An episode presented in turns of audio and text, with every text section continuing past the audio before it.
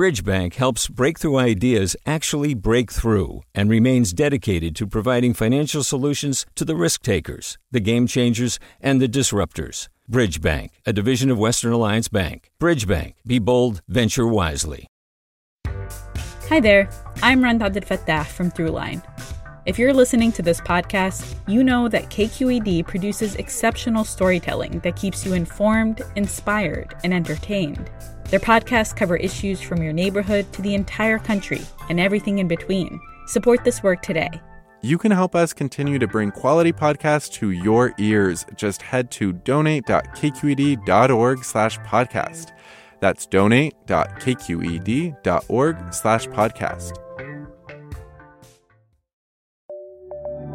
from KQED. Welcome back to the forum. I'm Michael Krasny. California State University System's new chancellor, Joseph Castro, will take over an organization beset with challenges from the pandemic, including a nearly $300 million budget cut and mostly no in person instruction for the entire school year. Despite that, Castro has said, I think we're going to be stronger after COVID than we were before. He's currently president of Fresno State. He'll be the first Californian and the first Mexican American to head up the CSU system, in which 43% of the nearly half a million students are Latino. And welcome, Joseph Castro. Good to have you with us. Thank you, Michael. Thanks for inviting me. Uh, I should say, first of all, full disclosure here. As many of you know, I'm a professor in the CSU system, and uh, I want to welcome the chancellor. Uh, the chancellor will not be taking over his duties, however, the chancellor to be until January, uh, and taking over the nation's largest public university system. First chancellor of color, as I said, and first uh, from within the CSU system, and the first time the board has selected a president of one of its own campuses. So there are a lot of firsts that you are establishing here. Also, I want to talk with you initially about your own background because you're the grandson of Mexican immigrants. That's right. Yeah, I, uh, I'm the grandson of Mexican immigrants from Zamora, Michoacan, uh, my great grandfather came here about 100 years ago to the Central Valley to work on the railroad. And he brought uh, his wife, my great grandmother, and then my grandfather, who was a little guy, uh, about three years old. Uh, so he was a dreamer of his time. And they lived along the railroad in tents and eventually settled in my hometown of Hanford. And that's where they started out. And uh, he built a life there and worked in the fields and then later did some other things, uh, delivered uh, pan dulce and, and beer at the end. But uh, I was very fortunate to be raised by two wonderful grandparents and my mother, who's a single mother, and they all cared deeply about higher education. So I wouldn't be here if it wasn't uh, for them.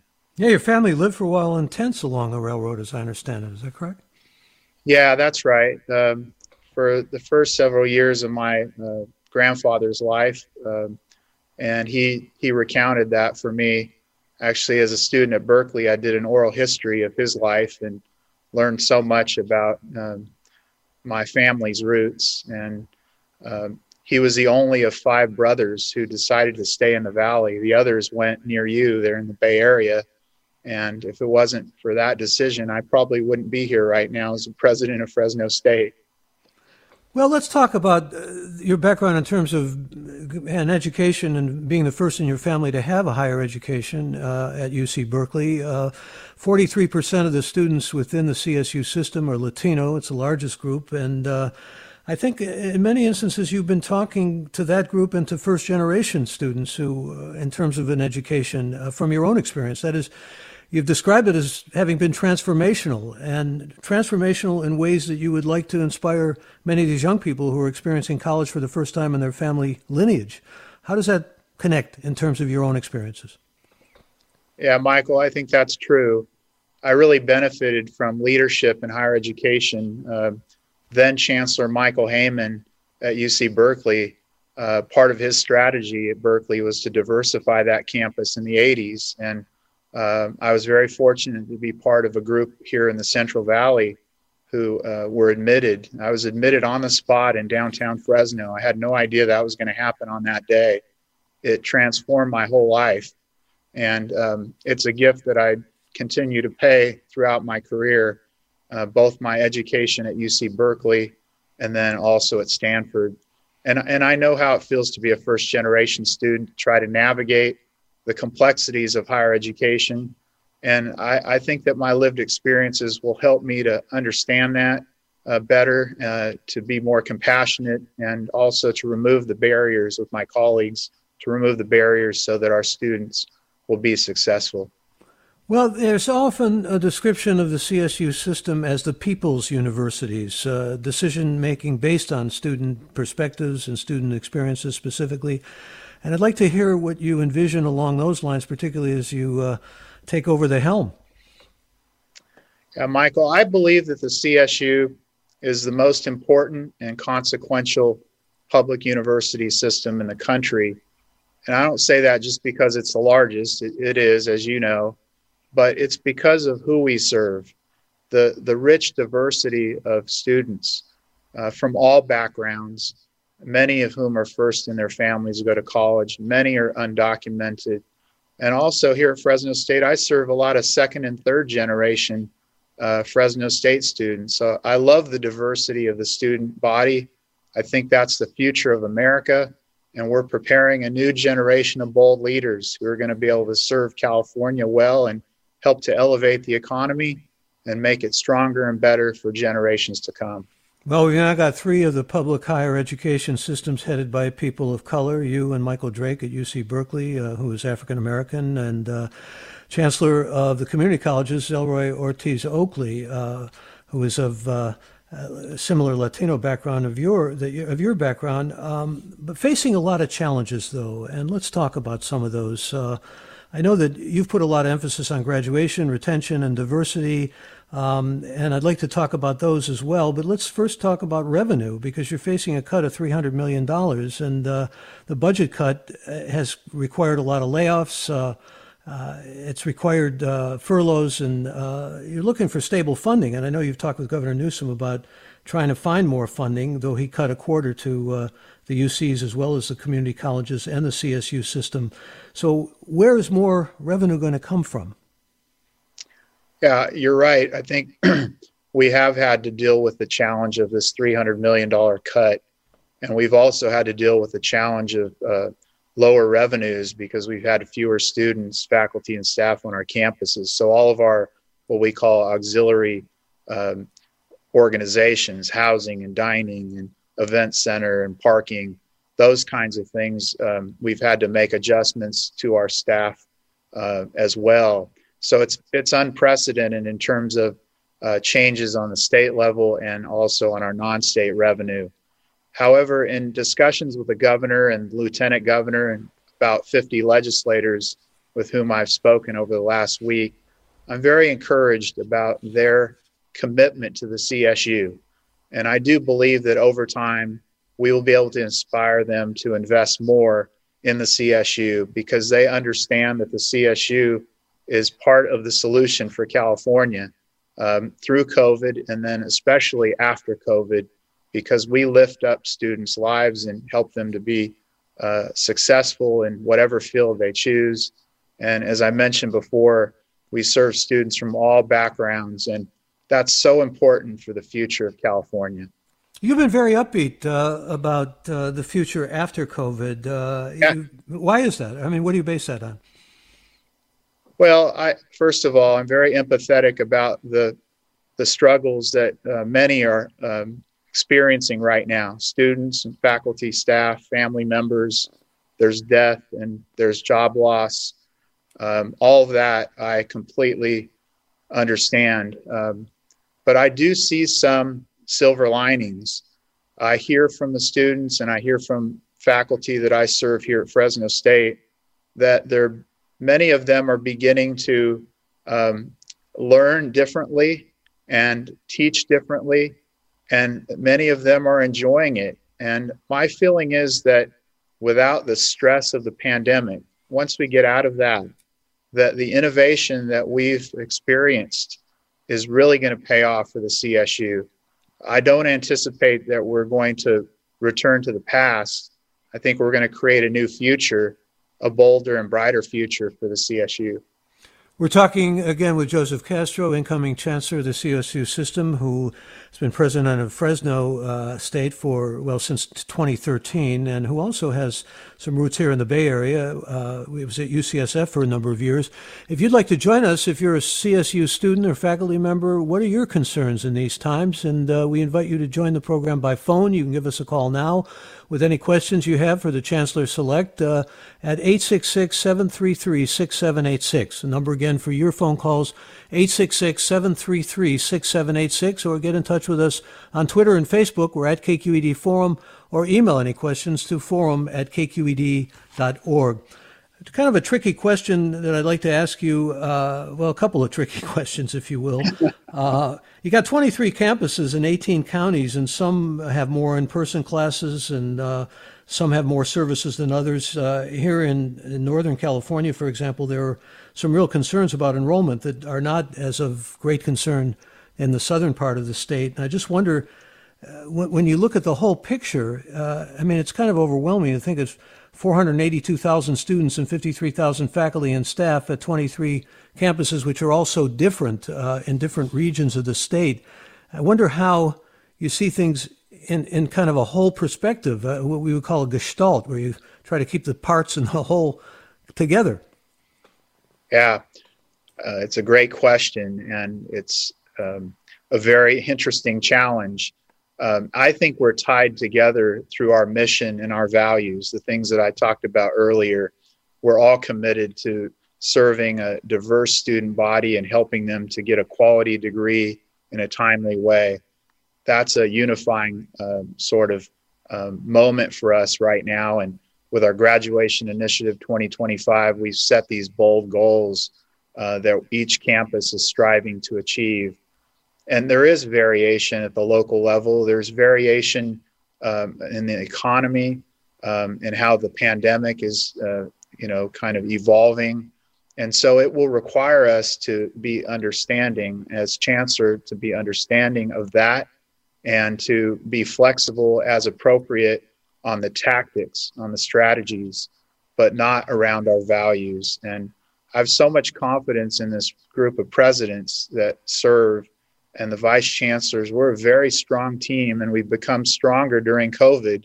So I I think we are up for this challenge.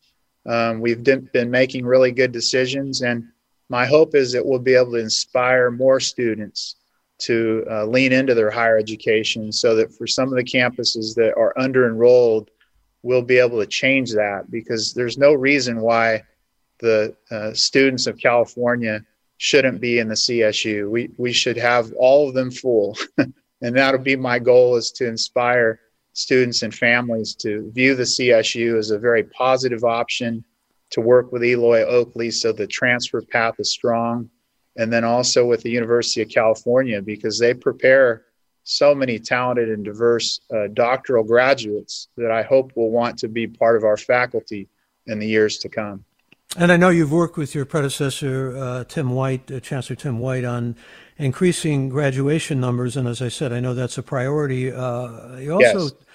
Uh, let's talk about how you expect to increase those numbers, but also part of that uh, graduation 2025 project, I think, includes trying to eliminate, and that's a big word to use, a strong verb to use here, uh, to eliminate the achievement, ga- achievement gaps. And talk about what you envision on that score, if you would.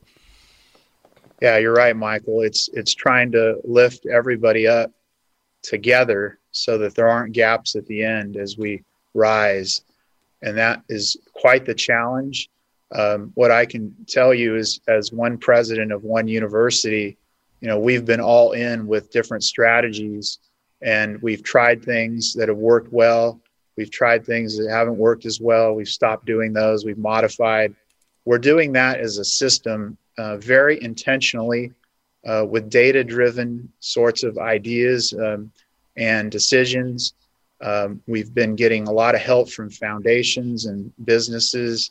My hope is to build on that. I, I don't think we can rely only on state funding for these different strategies um, because it will require investment in people, in uh, systems, in different ways in which we would support our students. I can get into more detail around that if you like, but um, I think we're going to need to um, increase private philanthropy uh, in order for us to achieve our bold uh, graduation uh, goals in 2025 and to take that equity gaps down to zero.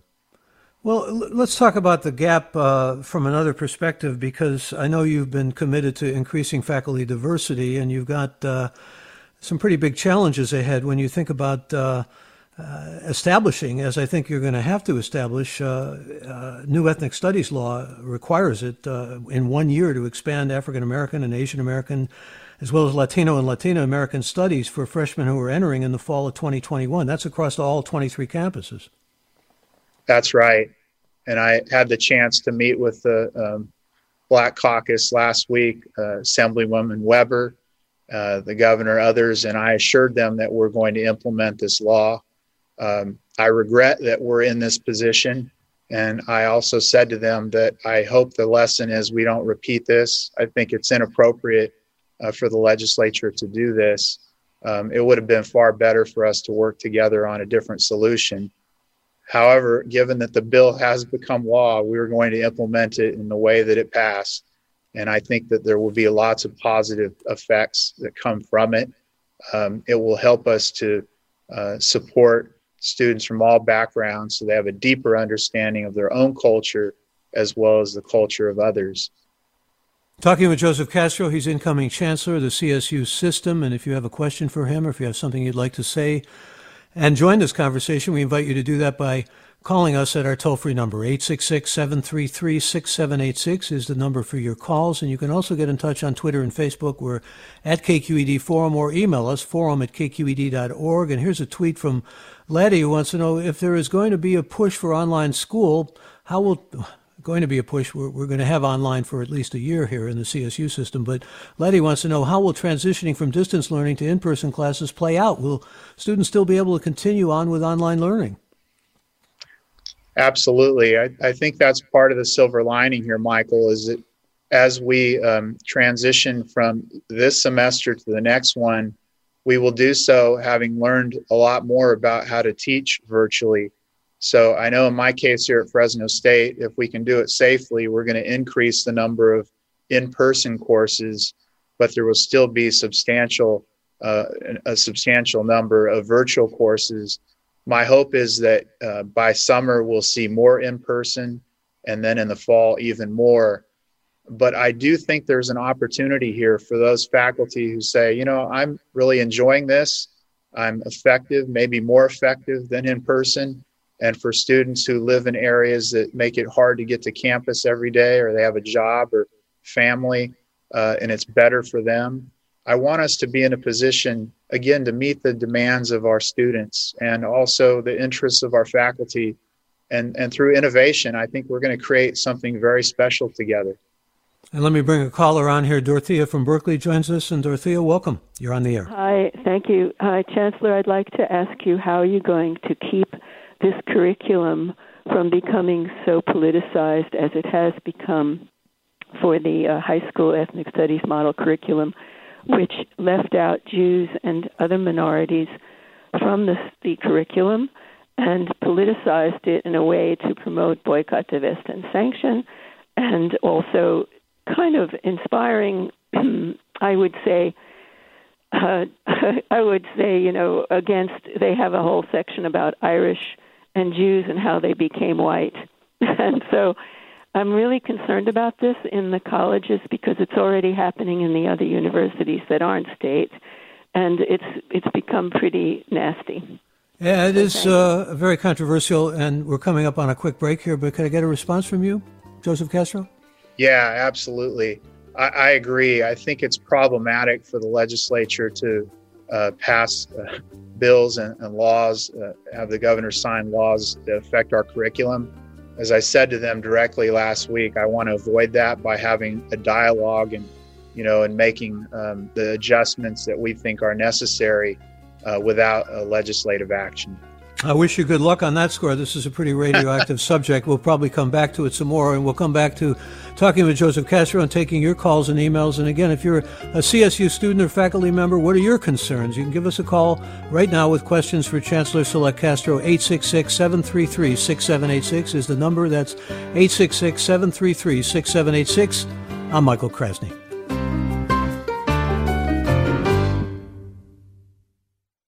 This is Forum. I'm Michael Krasny. Our guest is Joseph Castro. He's the incoming chancellor of the California State University System, and we do welcome your involvement in the program. If you'd like to join us, you can do so toll free at 866 733 6786. You can also get in touch on Twitter and Facebook. We're at KQED Forum or email any questions you may have to forum at kqed.org. Let me bring Charlie on here as our next caller. Charlie, good morning. Good morning, uh, and congratulations to the chancellor elect or selected.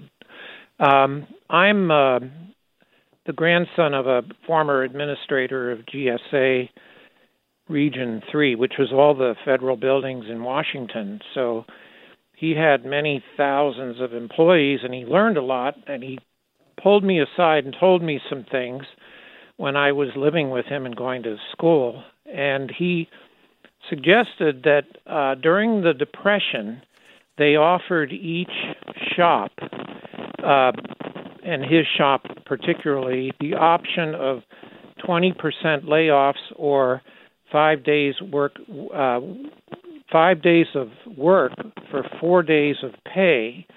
And they did it on the assumption that the downturn was temporary.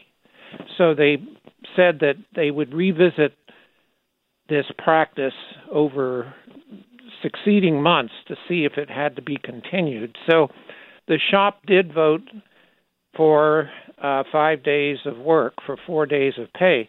And I thought I would give the chancellor that uh, suggestion because I know he's up against the budget. What do you think of Charlie's suggestion? Joseph Castro? I appreciate, yeah, I appreciate the suggestion, Charlie. Um, that has been an option on the table that we looked at together uh, for this fiscal year. Um, and kind of the concept is a furlough, uh, at least in our case. And um, the decision was to not pursue that this year. And, that, and that's because each campus has a slightly different financial situation. And we can only, at this point, do furloughs for every campus.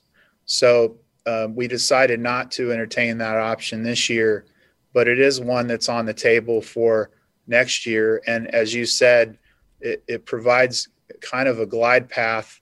You, you eventually have to, you know, reduce the permanent obligation, but it does provide a glide path to doing so that could be viewed as being more compassionate, empathetic. And so we will look at that depending on the circumstances of the budget.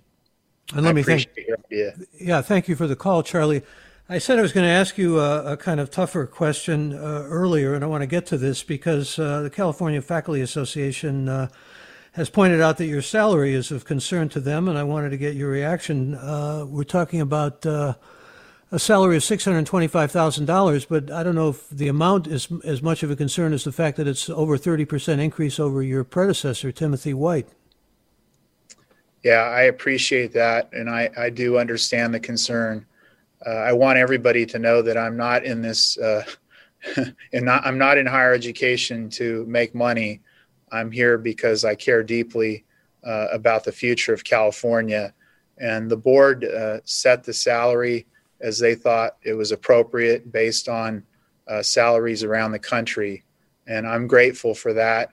And I promise I'm going to work my heart out every single day. This is a 24/7 job, and uh, it will be more than ever through the pandemic and, and afterwards. So I commit to everybody that I'm going to, as I've been as president of Fresno State, will be working almost day and night to make sure that we're successful. You're going to have to work day and night with the financing alone, but uh, also yes. to make uh, the caliber of education that you're aiming for and aspiring to. But you got almost a $300 million deficit, so I'm sure you understand the concerns that are raised about that. But the CFL, CFA, excuse me, is also talked about wanting you to use the $1.5 billion reserve fund to actually prevent gaps in learning and layoffs and address, and I'm using their language now, address racism and white supremacy in higher education uh, head on. I'm not certain what that means. What does that mean to you? Well, uh, what I hear them say, and I respect their point of view, is that we should use our savings account to cover some of our uh, near term obligations. And uh, we are doing that at each of the campuses that have those savings accounts. Uh, there isn't just one account for the whole system. It, it kind of is a roll up of every uh, um, each of the campuses. And as a campus you know, leader here, um, we're I'm trying to be very careful because, as you know, just like at home, uh, once you spend that savings account, it's gone if you haven't replenished it. And so we are using part of it. Um, I believe it's uh, prudent to keep some for the future. And so that's really the balance that each president and the chancellor have sought is to is to use some of it to uh, again provide a glide path because the cuts are permanent and the the reserves are one time. So you can't just use reserves to solve the whole problem, but it does provide you some time to find other tools to reduce the permanent obligation. I'm going to go to another caller here. Let me make a correction, though. Apparently, somebody called in to uh, inform us that I said Michael Drake was the president of UC Berkeley instead of the president of the UC system. Sorry about that. I sometimes misspeak, and I'm human. Let me get Tim on. Tim, good morning. Good morning. Um, I'm calling in reference to my daughter, who is currently a freshman at Oregon State University, newly admitted. Um, and in light of COVID and fires and everything else, she made a determination that she wanted to go to school closer to home. So we attempted to apply to uh, Sonoma State U, and we were told that even though she'd never set foot in a college classroom, um, she had to apply as a transfer student, lower division, which had a whole other set of requirements.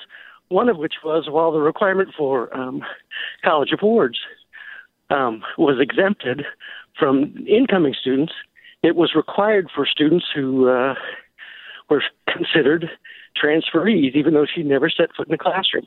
We finally got a variation from that, but then they imposed some other requirements on her as a transferee that aren't applied to incoming freshmen. The result, and their net, after going through a long rigmarole, their net recommendation was, well, she could not go to school next semester and then apply as an incoming freshman. So um, it looks to me like there's just a very hidebound process, you know, and she'd clearly qualify to attend. There's a really hidebound process that doesn't reflect the current conditions, number one. And number two, the rules for transferee students are absurd, in my opinion. Tim, I hear the exasperation in your voice, and Joseph Castro response. I do too, and I, I'm very empathetic. Um, I've had similar conversations here in Fresno about this, and uh, you're right. Under normal circumstances, we only take freshmen and transfer students from the community colleges. We don't usually take students enrolled at another four-year university. But what I will say, um, I sought an exemption here at Fresno State to do exactly what you're wanting for your daughter. I don't know if she'd be interested in coming, but we have what's called the Welcome Home Initiative, and it's a way of helping uh, students who want to be closer to home during this time. And I'll be looking at that as a possibility for other campuses once I'm chancellor. Let me thank Tim for the call. And let me ask you, if I may, uh, Joseph Castro, about what the plans are with SATs and ACTs for entrance uh, because they've been suspended. Any long term plans?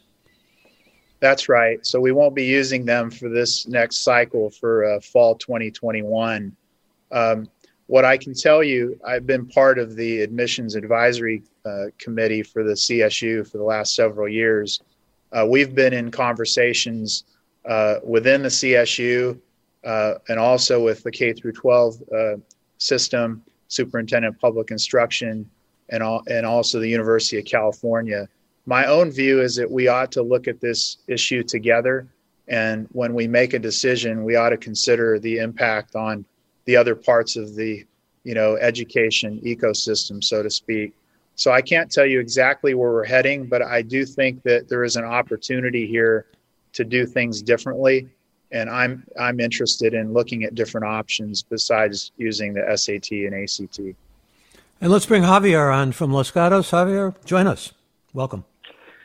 Good morning uh, I graduated from UCSC uh, a couple years ago, and we were in a constant state of cuts and deficits, uh, adjuncts being paid poorly, and now with now with the pandemic for the schools, there's no change in tuition despite not ha- not having access to campus resources, basically getting less for your dollar.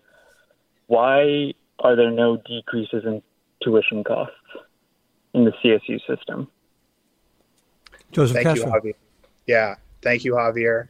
I understand the question. Um, what I can say is that there's kind of two sorts of fees tuition and there are campus fees.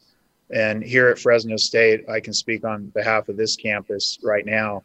Um, we we removed fees that weren't relevant to students in terms of parking and, of course, housing and dining and that sort of thing. However, um, with respect to tuition, uh, it's still the same high quality faculty member who's teaching, and Michael is one of them. Um, I would say that because of this pandemic, which we did not anticipate, we're all doing the best we can uh, with our talented faculty, and students still have access to them. Um, our services have gone virtual, so they are um, available to students. Uh, there are a couple of uh, examples like student unions and fitness centers that are not available right now because of the pandemic. But what I would say about that is it's important for us to continue paying for those because we need to have them for when students come back. It's kind of like a mortgage on a house. We can't stop paying the mortgage, and we must have funding to do that. So, uh, in general, Javier, uh, we're trying to keep a lid on uh, cost increases, and we're very conscientious about that. Uh, but I think that the fees that we're charging right now are appropriate uh, for our students. Well, this next question ties in. It comes from a tweet from a listener named Alan who says the CSU campuses are experiencing lower enrollment because students can go to community college tuition free. How will the CSU deal with that impact? Well, the CSU enrollments have been very strong in general. There are a few exceptions, as you mentioned, Michael, in the north, um, but they've been very strong in general. Here at my campus, we have a 6% increase in enrollment, the largest in our history uh, during a pandemic, which is for me kind of a miracle. And I love that. I love what it says about our students and families.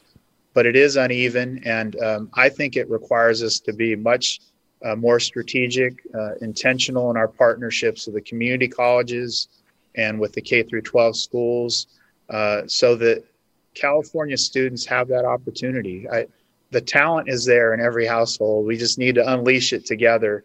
And instead of students, uh, you know, not getting into higher education right now, this is the time to lean in and get their higher education. Again, we're talking to Joseph Castro, incoming chancellor of the CSU system, and I believe you said that you really want to stay focused on uh, DACA students. What does that mean, staying focused on DACA students? Well, I I always have had a soft part in my heart here for them because my grandfather was one of his time, and I have developed close relationships with all of my students here at Fresno State. But we have one of the highest populations of DACA students in the country, over 600, and uh, they're so talented. Several of my dean's medalists, some of my presidential medalists, have been undocumented students, and that's the case throughout America. Um, I believe that we need to have a path for them to citizenship, and my hope is that we'll be able to get a DREAM Act as early as next year. But in the meantime, we need to be aggressive in supporting them. They don't get federal uh, financial aid, so we need to fill that gap with other resources, private and state university resources, and help them to succeed because they want to be part of that next generation of uh, leadership that our country needs. And speaking of gaps, um, you're going to remove the Pell Gap for four-year path to graduation? Absolutely, that's our goal. It's uh, it's it's stubborn. Uh, I can tell you here at Fresno State, it's still you know around seven percent. Uh, I've been able to get the gap between underrepresented students below two, but that Pell Gap is stubborn, and I'm ready to take it on with my uh, colleagues around the system in a more aggressive way. And here is Sylvia. Sylvia, join us. You're on the air. Thank you for taking my call. Um, as a representative from Fresno State, I'm sure you understand the gap for um, lowering the achievement gap.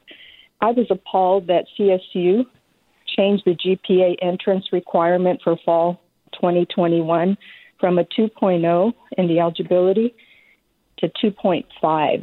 Can you address that, please? Yes. Um, the reason is that we are no longer using any other um, uh, criteria like a test score. In the past, we were using a, an index that was uh, both the test score on the ACT or SAT and the GPA. Uh, so this this made up for that. But what I can tell you is that campuses like mine here at Fresno are very likely to take students below the 2.5 if there's space. And um, I anticipate during the pandemic that there will be space at uh, some of the campuses for students who are in that range. And with respect to community colleges, I think that will stay at the 2.0 because we've not used any tests for community college transfer students. I should say that that's in general because there are some exceptions for programs that are impacted where they have, you know, many applicants and therefore the GPA threshold is a little higher. But I want you to know that I'm very compassionate about this and we're all about access and success in the CSU and we're going to be as inclusive as we can be as as we have been and will continue to be. And let me thank Sylvia for her call and go to a comment from Mary, an email. Mary says the CSU has an incredible opportunity to support equity and social justice by creating pathways for our undergraduates to enter graduate studies. What is the CSU's commitment to graduate education and how will graduate studies be affected by these severe budget cuts? Uh, she's correct. Uh, it's very important for those of our students who wish to um, enroll in graduate programs that we prepare them to do so. And I remember as a first generation college student, you know, focused on my bachelor's degree. And then, you know, as I got into it, I said, oh, I want to do this master's in public policy. And uh, that opened up uh, so many avenues for me. So I, I think as, C, as a CSU system, we need to encourage our students to, to look at graduate opportunities and in addition to going right out to get a job or to work for a while and then come back, we must uh, preserve and strengthen our graduate programs across the CSU. I should mention again that uh, our guest, Joseph Castro, was formerly vice chancellor at UCSF, also was at UCSB, at UC Berkeley, UC Davis, and UC Merced, as well as being the president of, uh, excuse me, at, uh, as well as being president of uh, CSU at Fresno, uh, it was at CSU Merced and uh, these other campuses that I mentioned. Uh, it's a yeah, strong UC, background. UC Merced. UC Merced, yeah. Uh, I mean, it's a background that gives you some real advantages, and I just want to wish you the best of luck. And again, congratulations on moving into the uh, rather heavy duty and certainly challenging role of chancellor of the CSU system, the biggest C- biggest college system really in the whole United States. Thank you so much for joining us this hour. Thank you, Michael, and I'm glad you're on the faculty. I wish you the best. And I wish you the best. And again, I thank all of our listeners for being with us. Uh, and uh, remind you that another hour of Forum is up ahead. Mina Kim will be leading the discussion there. And you can always let us know what you think about what you hear on Forum or would like to hear on Forum by emailing us, forum at kqed.org. I'll be back with you on the morrow, uh, if all goes according to plan. I'll be talking with Tony Schwartz, who is a journalist who is actually the ghostwriter of The Art of the Deal, something that he started out, uh, which now has wound up in the Oval Office. That's a whole story that I think you will want to hear. Thank you for being a part of this morning's program, and for all of us here at KQED Public Radio, take care and stay safe.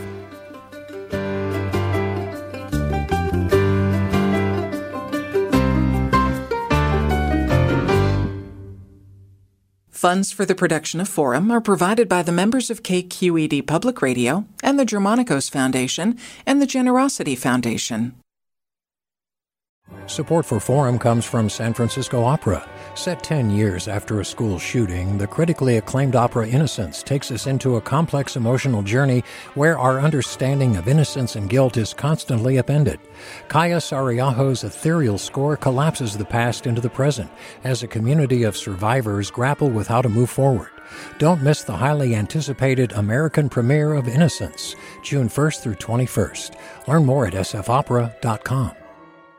We've all got those parts of our house where the internet just won't go. Well, if you had wall to wall Wi Fi from Xfinity, you could worry less about dead spots. Because with wall to wall Wi Fi from Xfinity, you get fast speeds, reliable connection in every room, and power for all of your devices, even when everyone's online. That's wall to wall Wi Fi only with Xfinity. Restrictions apply, not available in all areas, actual speeds vary all over the country. We need to improve reading in Wisconsin. Schools are changing the way they teach reading. I'm calling for a renewed focus on literacy. We have gotten this wrong in New York and all across the nation. And it's happening because of a podcast. I think your podcast has changed my life. And I'm going to share this podcast with everyone I meet. Sold a Story investigates how teaching kids to read went wrong. New episodes of Sold a Story are available now.